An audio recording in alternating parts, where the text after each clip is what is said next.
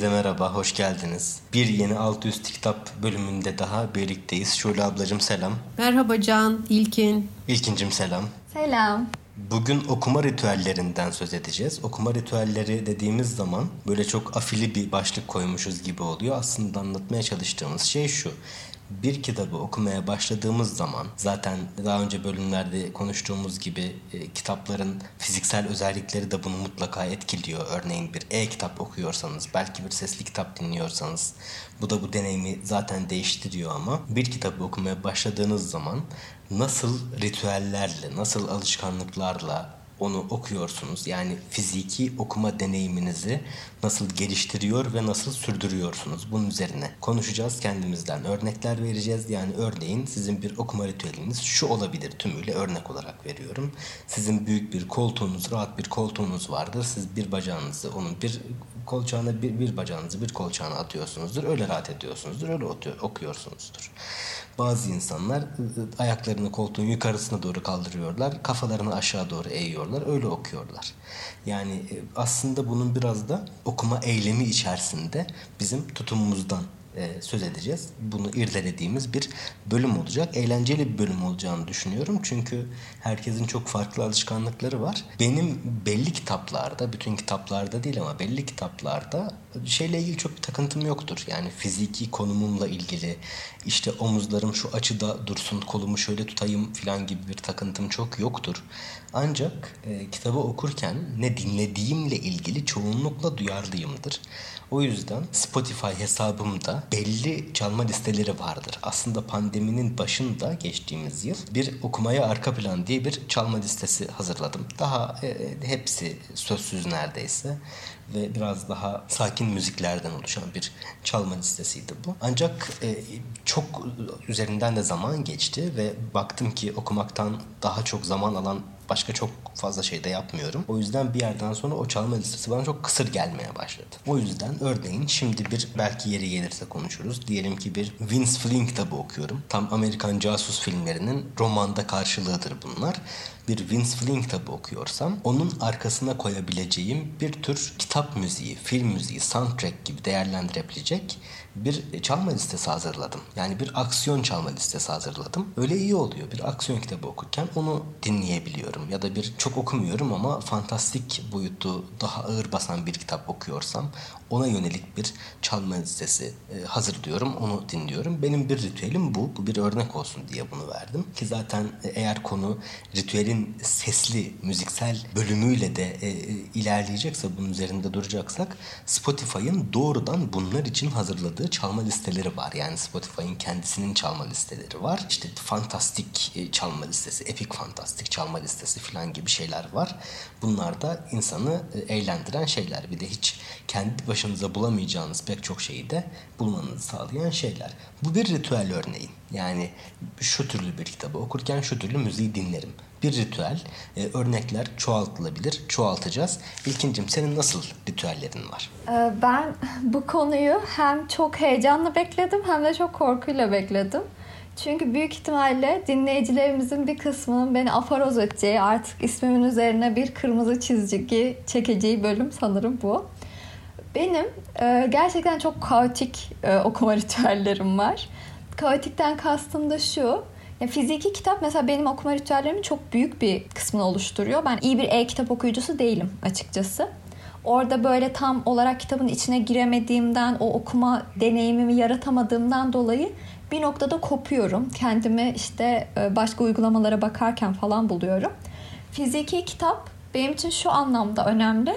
O fiziki kitap benim okuma sürecimin resmen kaydını tutuyor. Ben kitapları çizmeyi çok severim, sayfaları katlamayı çok severim. O an aklıma gelen kitapla alakalı veya alakasız şeyleri not almayı çok severim. Bunun dışında sürekli bir şeyler yerim, sürekli bir şeyler içerim. O yediğim, içtiğim şeyler de kitapların üzerine çok dökülüyor. Ama ben onun mesela o halini seviyorum. Çünkü o kitabı ben bir daha elime aldığımda bir önce okuduğum durumda yani ruh halinde neler yaptığımı, nelerle uğraştığımı, aklımdan nelerin geçtiğini, o an o kitabı okurken nelere dikkat ettiğimi, neleri beğendiğimi, neleri beğenmediğimi falan görebiliyorum. Hatta nerelerde durduğumu görebiliyorum. Yani kitap ayrıca kullanmaktan çok hoşlanmıyorum. Mesela ben kitapları kıvırmayı severim. Ee, şu anlamda severim. Yani o bana şey gösterir. Ben bu kitapta bir kez durmuşum. Resmen hani iki günde bitirmişim ya da bazı kitapları mesela 8-10 sayfasını kıvırıp görünce dedim ki bu kitabı yani resmen bırakmışım almışım bırakmışım almışım. Herhalde o an ya kafam dağınık diye bir şeydi. Böyle o okuma ritüellerim aslında benim o kitabı okurken ki ruh halimi ve olduğum kişiyi de yansıtıyor. Çok o özür nedenle dilerim. ben kitapları Anlamadığım için hunharca soruyorum. Kitapları kıvırmaktan kastın yani okurken kapağını açıp kıvırmak mı örneğin sayfaları kıvırmak Yok gibi yok mi? yani sayfalar içinde bildiğin mesela dur, durduğum yerleri kıvırırım. Bazen beğendiğim yerleri falan kıvırırım. Bir sayfanın hepsini çizeceğimi oraya şey yaparım. Köşesini kıvırmaktan bahsediyoruz. Köşesini sayfanın tamamını ortadan ikiye, dörde falan. Aman tanrım. Çok Evet anladım. gerçekten bu nedenle bu bölümden korktuğumu söylemiştim. Çünkü bir okur kitlesi olduğunu biliyorum yani böyle şeyleri kesinlikle kabul etmeyen ve hatta bunu hakaret olarak gören bir okur kitlesi var. Gerçekten de çok özür diliyorum ama o o deneyimi fiziksel olarak kitapta kalıyor olması benim için çok önemli. Sahaftan falan alışveriş yaparken de ben böyle çok yıpranmış kitapları almayı seviyorum. Üzerine bir şeyler dökülmüş, bir yerleri çizilmiş, kıvrılmış sayfa kenarları ya da böyle hani kapakları kaplanmış falan. Onlar bana bir şeyler anlatıyor. O, anlamda benim bence biraz e, kaotik bir okuma e, ritüelim var. İlkincim benim senin gibi okuyan tanıdıklarım oldu. Beni çok şaşırtmadı. Sonuçta sen öyle seviyorsan okumayı bence hiçbir sakıncası yok. Sana kızacak olanlar bana da kızabilirler. Benim de durumum şöyle. Benim şimdi birkaç hikayem var yine. Yaştan dolayı herhalde hep benim böyle eski hikayelerim oluyor. Yıllar içinde şöyle bir yetenek geliştirdim.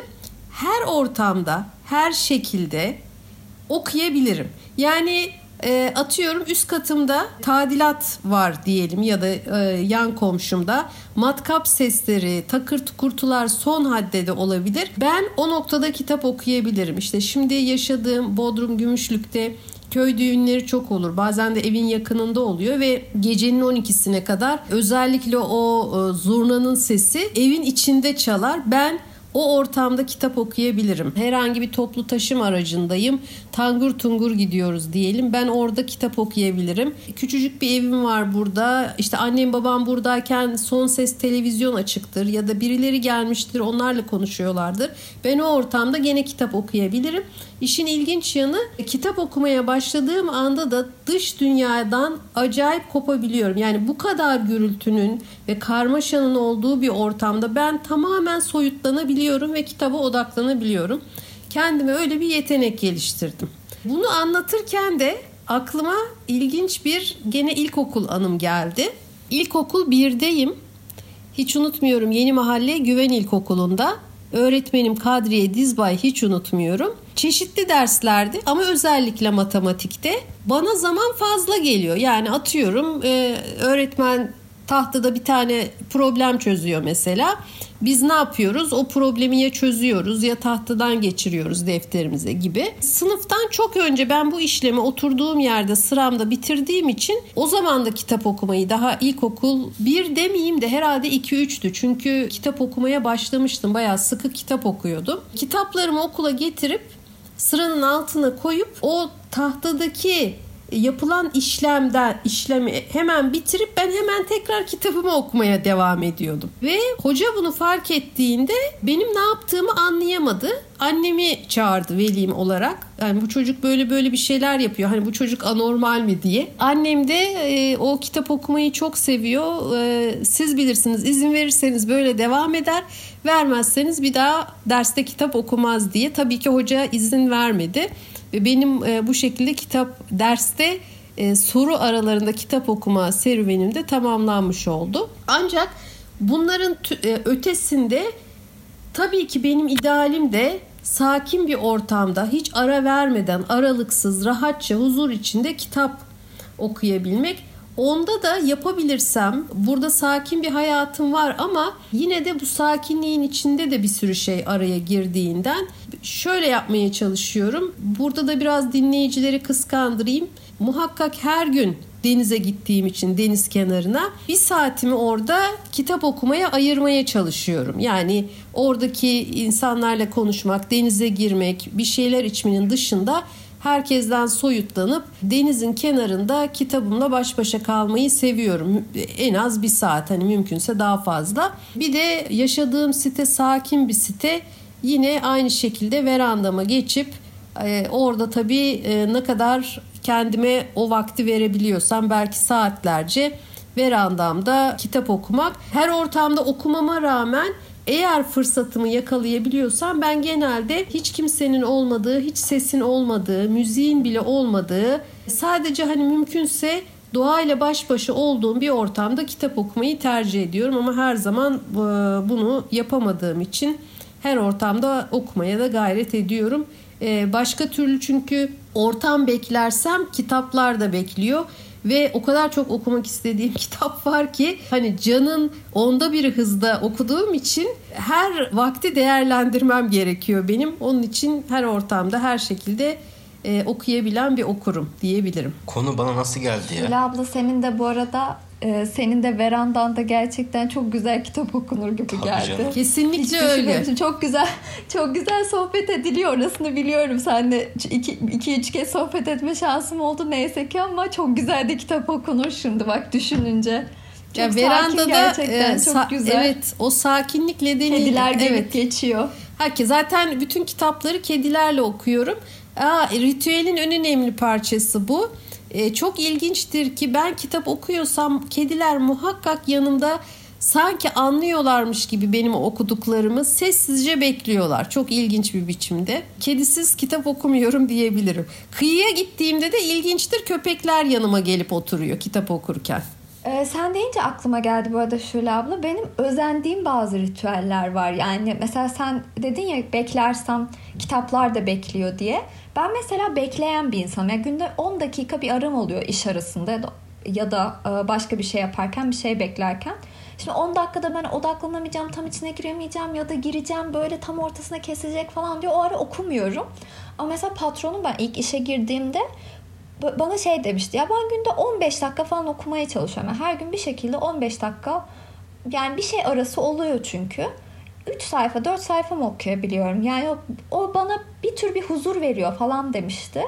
Ben o zaman böyle ya "Hmm, şovcu musun nesin falan diyecektim. Patronum onu dinliyorsa kesinlikle böyle bir şey demeyecektim patroncum.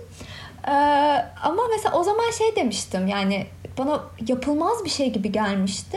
Şu an bir, bir buçuk yıl sonra özellikle evde evden çalışmaya geçtiğimde ve bu iş saatleri kavramında işte insanların sosyal yaşamı kavramında çok şey değiştikten sonra 10-15 dakikalar aslında çok değerlendirilebilir geldi. Okuma ritüellerimin arasına katmaya çalıştığım bir şey bu. Yani e, günün içinde bulduğum o 10-15 dakikaları da aslında bir okuma e, süreci haline getirmek. Çünkü gerçekten de oturup bir saatim olsa da okusam diye beklediğinde o bir saat gelmiyor bir türlü. Yani geldiğinde de bir saat aran olduğunda da okuyasın olmayınca bu sefer vicdan azabı çekmeye başlıyorsun. Daha önce bir bölümde de söylemiştim. Yani bu olay keyifli ol- olmalı. Bence en önemli kısmı bu. Keyif vermeli. Böyle bir e, zorunluluk gibi e, o bir saati beklememek lazım bence de. Katmaya çalıştığım kendi bir ritüel bu. Diğeri de müzik. Ben müzik dinleyerek okuyamıyorum. Neden bilmiyorum. Yani çok ilginç. O müziğe daha çok dalıyorum. Ben de çok sessizlikte okumayı tercih ediyorum ama böyle şey hayalim var. Bir gün ben de müziğimi açacağım. Arkadan hafifçe çalacak ve okuyacağım. O da benim için bir hayal yani. Bir ritüelime katmak istediğim bir şey gerçekten o müzik. Ama e, şu an için gerçekten okurken böyle şey oluyorum. Yani çok müzik beni çok dağıtıyor.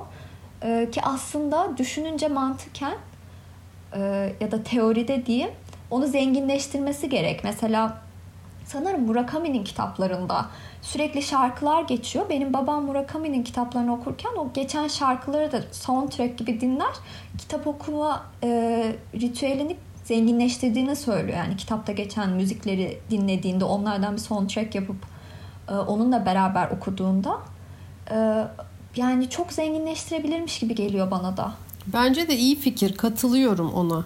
e, doğru bir şey bence. Bir de sen bunları söylerken ben de şunu ekleyeyim. Onlar geldi aklıma. Ben işte dediğim gibi bir de benim hayatım yollarda çok geçti. Üniversitede çok e, evimle üniversite ODTÜ ile oturduğum yer çok uzaktı. İki e, vasıta değiştiriyordum bir, bir buçuk saat sürüyordu gidişim ve dönüşüm ayrı ayrı. O yolu e, bir şekilde değerlendirmem gerekiyordu. İşte vakit değerlendirmek için. Sonra işe girdiğimde yıllarca hep e, çok uzakta uzağa gitmek durumunda kaldım. O zaman da servislerde sürekli okuyordum. İşte bu zamanı değerlendirmekten dolayı aynı senin patronun gibi. Mesela şimdi emekli oldum. Emekli olduğunuzda biraz da bir şeyler yapmaya çalışıyorsanız ben şimdi zaten ana iş olarak iş demeyeyim ilgi alanı olarak edebiyatla ilgileniyorum. Bütün gün edebiyatla ilgili bir şeyler yapıyorum ama örneğin şöyle söyleyeyim hani yemek yaparken arada bir 5 dakikam var bir beklemem bekleme sürem var.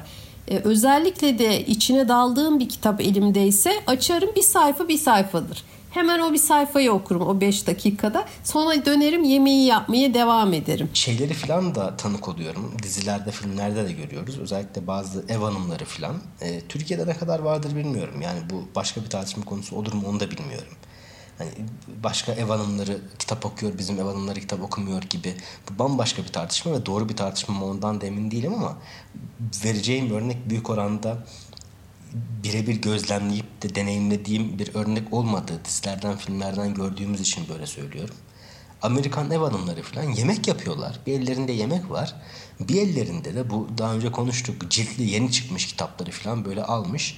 Bir elinde de onunla onu okuyor. Yani bu bir mizansen mi? Böyle bir şey gerçekten yapılabiliyor mu bilmiyorum ama özeniyorum açıkçası ben. Yani bir yandan bir şey yapıyor bir yandan kitap okuyor hani e, Ece'ye kalsa, e, kız arkadaşıma kalsa o benim e, şey yaptığımı öne sürüyor.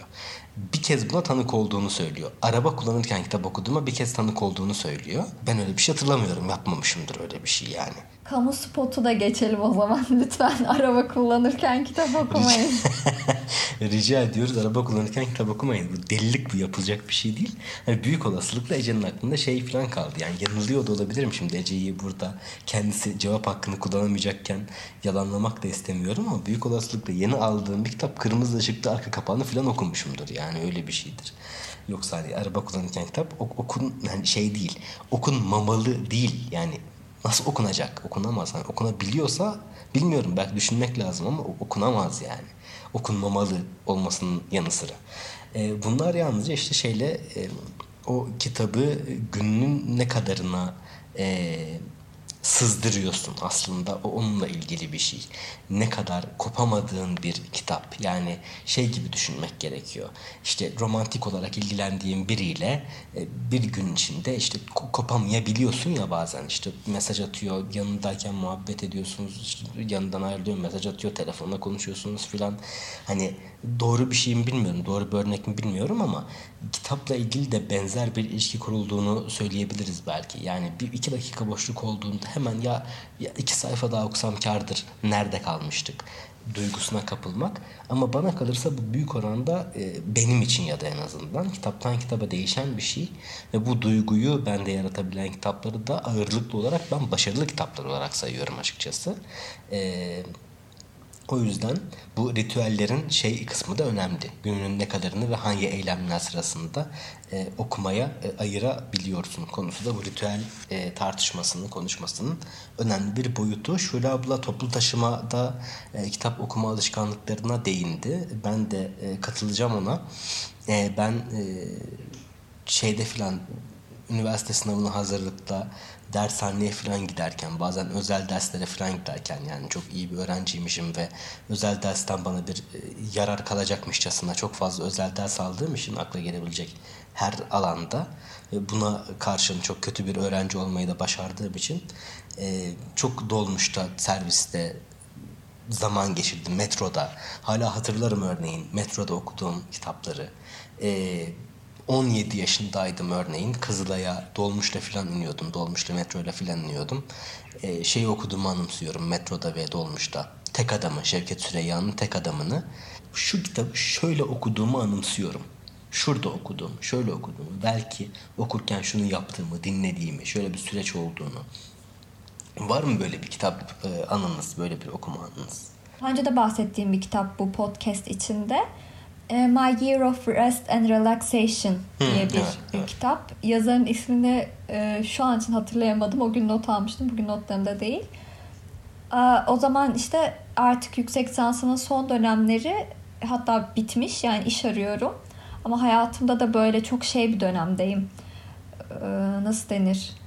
Modum düşük, birçok hayalim kırılmış, çok fazla hayal kırıklığım olmuş yetişkinliğe dair. İnsanın gerçekten okul bittikten sonra bence bir e, hevesinin, hayallerinin falan baltalandığı bir dönemden geçiyor. Çünkü her şey yapabileceğim, her şey olabileceğim e, bir akıl durumundan, bir e, ruh halinden sürekli red aldığın, sürekli böyle insanlardan geri dönüş bile almadığın, birçok insanın işte işe girdiği, onu yaptı, bunu yaptı ama senin böyle ortada kaldığın falan bir dönemden geçiyorsun. Çok zor bir dönem. Eğer öyle bir dönemden geçen biri varsa dinleyicilerimiz arasında genel yaş ortalamamızı bilmiyorum ama emin olun çok zor bir dönem ve abartmıyorsunuz. Bunu da söylemiş olayım. Mesela o dönem o kitabı aldığımı hatırlıyorum ve onu okurken de kendime benzer bir deneyim okuduğum için bir parkta okuduğumu hatırlıyorum ilk 100 sayfasını. Çok da üzerinden geçmedi böyle sanki yıllar önce okumuşum gibi davrandım ama böyle, o parkta olduğumu hatırlıyorum. Yan, yanımda oturan yani yan bankta oturan insanların hatırlıyorum. Önümde piknik yapan insanları hatırlıyorum. Nerelerde durup böyle e, bir vay ben bu sayfayı yeniden okuyayım dediğimi hatırlıyorum falan. Ama o böyle benim için çok ne denir? Doğru yer, doğru zaman, doğru ruh hali falan bir araya geldiğinde olan bir deneyim. Ee, çok fazla yaşamadım. Bunu daha önce size söylemiştim sanırım. Ben kitaplar hakkında yazmamın tek sebebi hatırlamak. Yazmadığımda hatırlayamıyorum. Bittikten sonra küçük de bir şey olsa yazmam gerekiyor. Hani o anlamda Can'ın bence dediği çok e, önemli yani. Çok fazla kitap okuyan insanlar o deneyimi nasıl tutuyor, kitapları nasıl hatırlıyor, özellikle böyle konuşmanın ortasında bir anda bir kitaptan alıntı yapan insanlar var ya hayranım o insanlara. Yani nasıl yapıyor, nasıl hatırlıyorlar, nasıl yapıyorlar bilmiyorum. Belki ben çok dağınık okuyorum. Ama yani herhangi bir hayatın herhangi bir gününde herhangi bir kitaptan bahsederken dönüp alıntı yapabildiğim olmadı. Ya şöyle. Ama hayalim bir gün yapacağım. Çok özür, çok özür dilerim bölüyorum. Tam çok çok güzel bir şey söyledin. O sırada böldüm seni ama şunu söylemek istedim. Ee, bana şöyle geliyor yani benim şimdi özellikle alıntı yapmayı anımsadığım o ölçüde vurucu kitaplar genellikle kurgu dışı kitaplar oluyor. Yani bir konuyla ilgili o konuyu açıklayacak bir alıntı bende yer etmiş oluyor ve bir biçimde onu paylaşmak istiyorum. Fakat e, yazından yani edebiyattan, kurgudan, sanattan aynı ölçüde çok vurucu şeyler kalsa bile bana bir konuşmanın ortasında yerli yersiz bunu masaya vurabilecek bir bellek anlayışım benim yok. Yani öyle bir belleğim de yok açıkçası. Sen de benzer bir şeyden şikayet ediyorsun. Ee, şey diye düşünüyorum yani demek ki o insanlar benim aklıma gelen benim teorim bu. Demek ki o insanlar çok belirli bir arayış içerisinde o kitapları okumuşlar. Ve o kitaplar onların bu arayışlarını önemli bir ölçüde de karşılamış olacak ki bir grup insan eğer e, e, okuduğu kitaplardan alıntıları not edip hani yeri gelince ben bunu kullanırım falan demiyorsa ki olabilir yani olmayacak bir şey de değil. Bazen insanlar alıntıları not ediyorlar, şey yapıyorlar.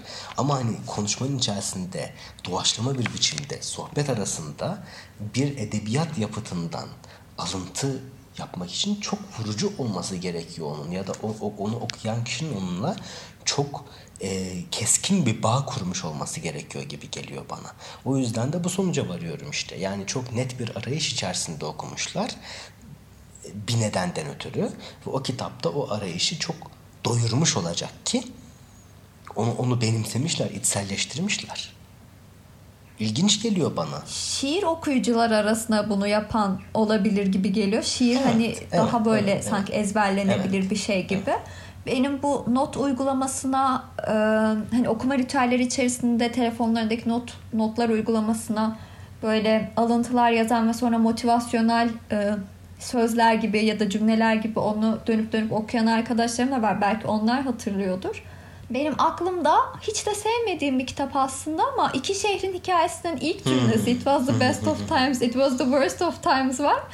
Yani yurt dışında yaşarken keşke bir yerde kullansaydım. Şimdi durup Türkçenin ortasında da bir anda it was the best of times, it was the worst of times diyemiyorsun. Ya onun çevirileri de hep Ama- aynı ve güzel yani. Direkt çevirisinden de kullanılabilir eğer öyle bir istek arayış içerisindeysen. Yani bari bari alayım da gerçekten bir yerde kullanayım en azından bir şeyim olsun yani Hani gönlüm olsun. Bu arada ben e, bazı kitapları 2-3 e, tutunamayanları 4 kere okudum çeşitli nedenlerle.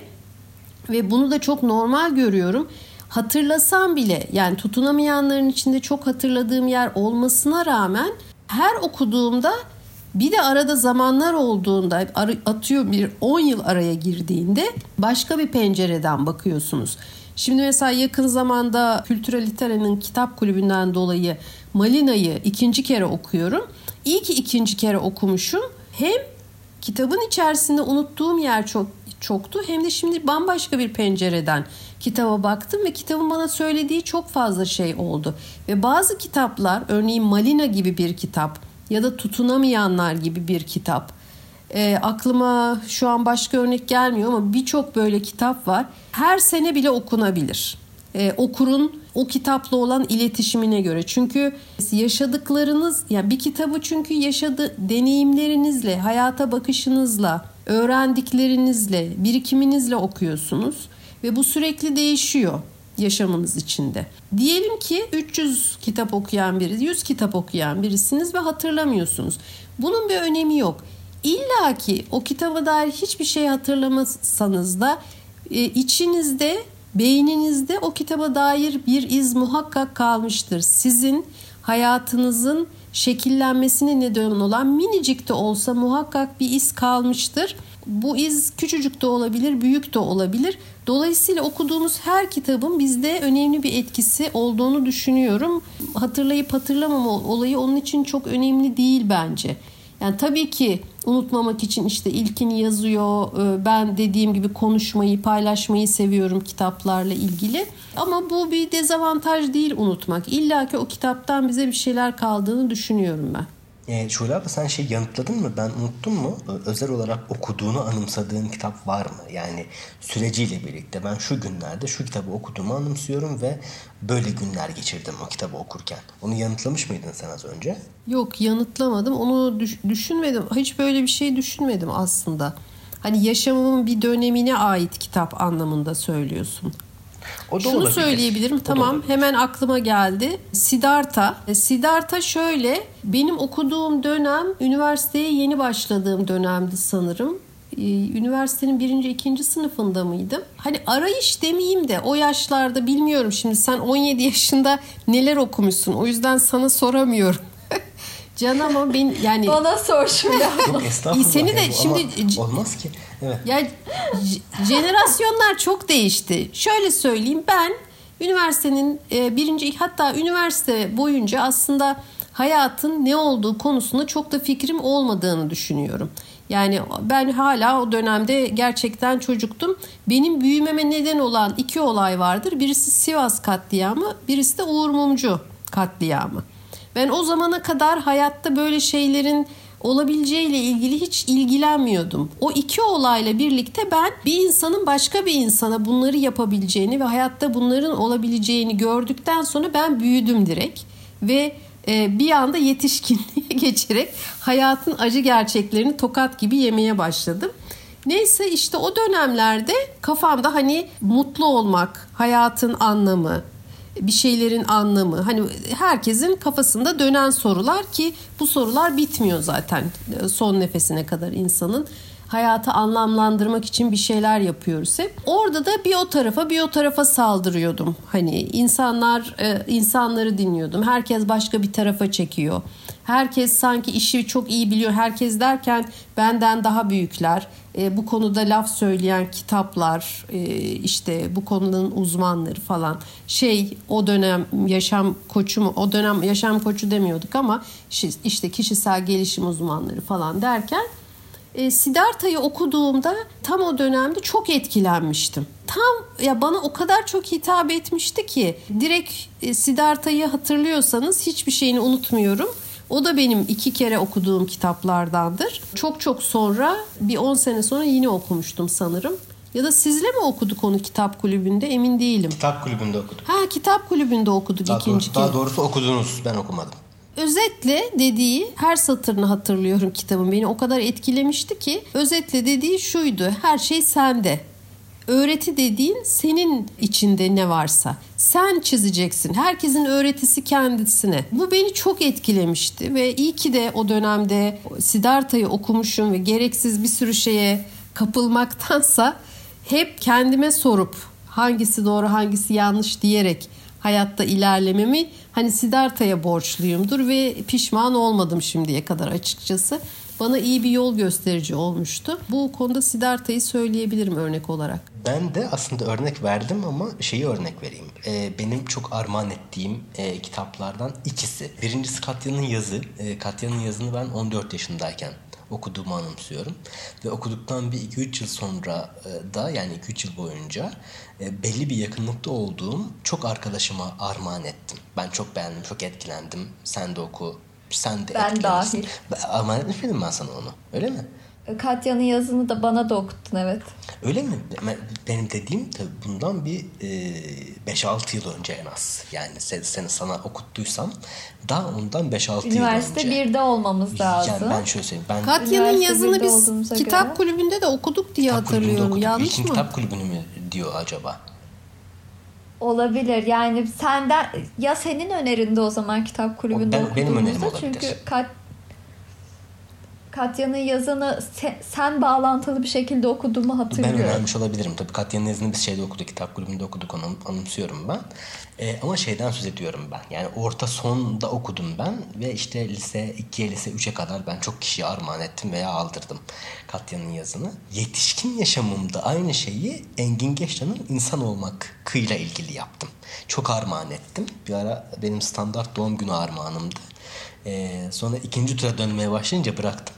Ee, çok bu, bu kitapları nasıl okuduğumu da anımsıyorum. Yani Engin Geçtan'ın e, ins- insan olmak kını Bodrum'da denize karşı okuduğumu anımsıyorum. Zaten Bodrum'da denize karşı okuduğum kitapların önemli bir bölümünü anımsıyorum. Bir biçimde e, ev vurucu oluyor.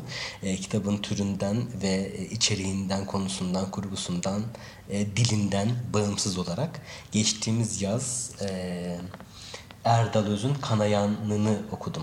E, yine denize karşı e, bir, iki saatlik bir e, süreçti o yani kısa da bir kitap çünkü ama çok vurucu çok dönüştürücü bir kitap gerçekten o, o deneyimi unutmam çok kolay değil. E, Engin Geçtan'ı da yine denize karşı okudum en azından bir bölümünü anımsıyorum. Çok not çıkartarak da okuduğumu anımsıyorum. Dönüp baksam o notlara belki çok şey ifade edecek bana şimdi uzun zamandır bakmıyorum. E, Katya'nın yazını da ee, Marmaris'te yanılmıyorsam Marmaris'te yani şu anda benim elimdeki Katya'nın yazı baskısının ilk sayfasında uzun bir açıklama var. Benim o kitabı nasıl, ne zaman, nerede okuduğuma falan filan ilişkin Ee, ve neden bu kadar vurucu olduğuna ilişkin çok kısa bir açıklama var. Ee, o, o, o ikisini anımsıyorum. Yani e, bir, bir gece boyunca Katya'nın yazında bir akşamüstü başlayıp sabaha karşı bitirdiğimi anımsıyorum örneğin. Çok vurucuydu. Etrafımda bayağı bir keşmekeş vardı. Bir kavga gürültü dönüyordu galiba anımsamıyorum.